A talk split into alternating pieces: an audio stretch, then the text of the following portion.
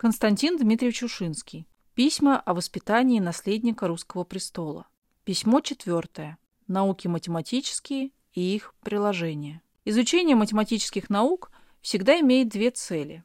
Развитие рассудка и подготовление к изучению многих технических наук, строящихся на основе на математических законах. Таковы артиллерия, инженерное искусство, а потому на преподавание математики следует смотреть с обеих этих точек зрения. В прежнее время математика пользовалась известностью науки, исключительно развивающей рассудок. Но современные германские педагоги, руководствующиеся психологией Бенски, почти совершенно отнимают у математики это достоинство, утверждая, что она развивает только математические способности. Но не придавая математике значения науки, исключительно развивающей рассудок, Нельзя не видеть, что точность, последовательность и строгость математических выводов дают человеку, занимающемуся ими, особенную привычку к быстрому и строго логическому соображению данных и выводов, причин и последствий. Но если математические законы примешиваются ко всему, то они далеко не обнимают собой всего, если не служат основанием многих техническим наукам.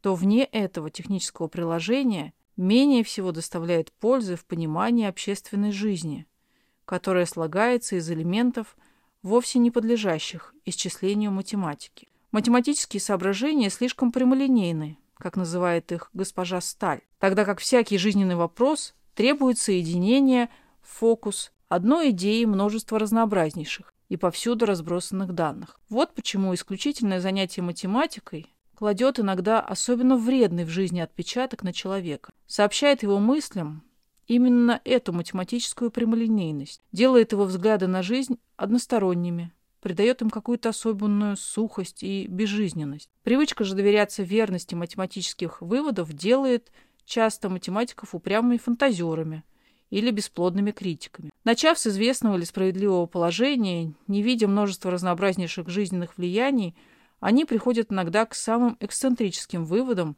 или к особенно сухой и бесплодной формальности. Справедливость этой психологической заметки обнаруживается весьма ясно и у нас.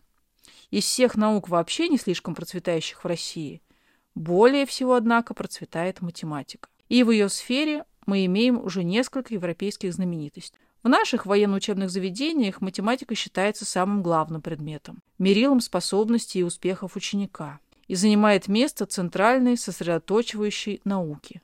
Таково, конечно, и должно быть положение математики в заведениях технических, где главные технические предметы, как, например, в политехнической парижской школе, основаны на математике. Но, во-первых, наши военно-учебные заведения имеют не одну техническую цель, но и воспитательную, потому что в них поступают дети, нуждающихся еще предварительно в общем гуманном воспитании. А во-вторых, Лица, получающие воспитание в военно-учебных заведениях, не делаются у нас только техниками, инженерами, артиллеристами и прочим, но по преимуществу председателями разных учреждений, губернаторами, попечителями университетов, людьми финансовыми, министрами, даже оберпрокурорами Священного Синода. Тогда как наоборот, человек, получивший статское образование, дослужись он хоть до действительного стального советника первого класса, чтобы сделаться военным, должен начать службу с юнкера.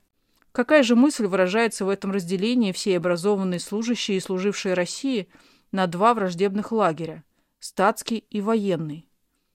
Неужели та, что для того, чтобы командовать взводом, нужно иметь специальное приготовление? И что не нужно никакого приготовления для того, чтобы управлять губернией, министерством, учебным округом, университетом? Недостаток общего гуманного образования недостаток знакомства с специальными общественными науками и преобладание математического и технического направления составляют, без сомнения, одну не из последних причин замечательного бессилия и бесплодия нашей администрации, которая, несмотря на свою громадность, математическую рассчитанность и вечное движение своих бесчисленных колес, дает так мало положительных результатов. Не убеждают ли нас факты, беспрестанно, что управление общественными делами также требуют специальных знаний, что для министра финансов вовсе не лишнее знать политическую экономику, статистику и науку финансов, и что недостаточно еще уметь командовать полком, чтобы быть в состоянии дать направление университету. Но для правителя государства, которому менее всего необходимо быть техником,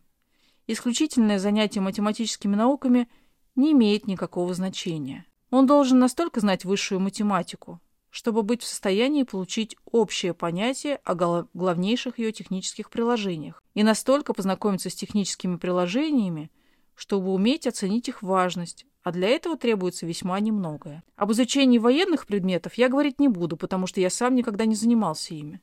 Скажу только одно, что при нынешних политических обстоятельствах монарх России не может не быть воином, но что во всяком случае при множестве завязывающихся вновь общественных вопросов для России необходим гораздо более мудрый правитель, нежели великий полководец.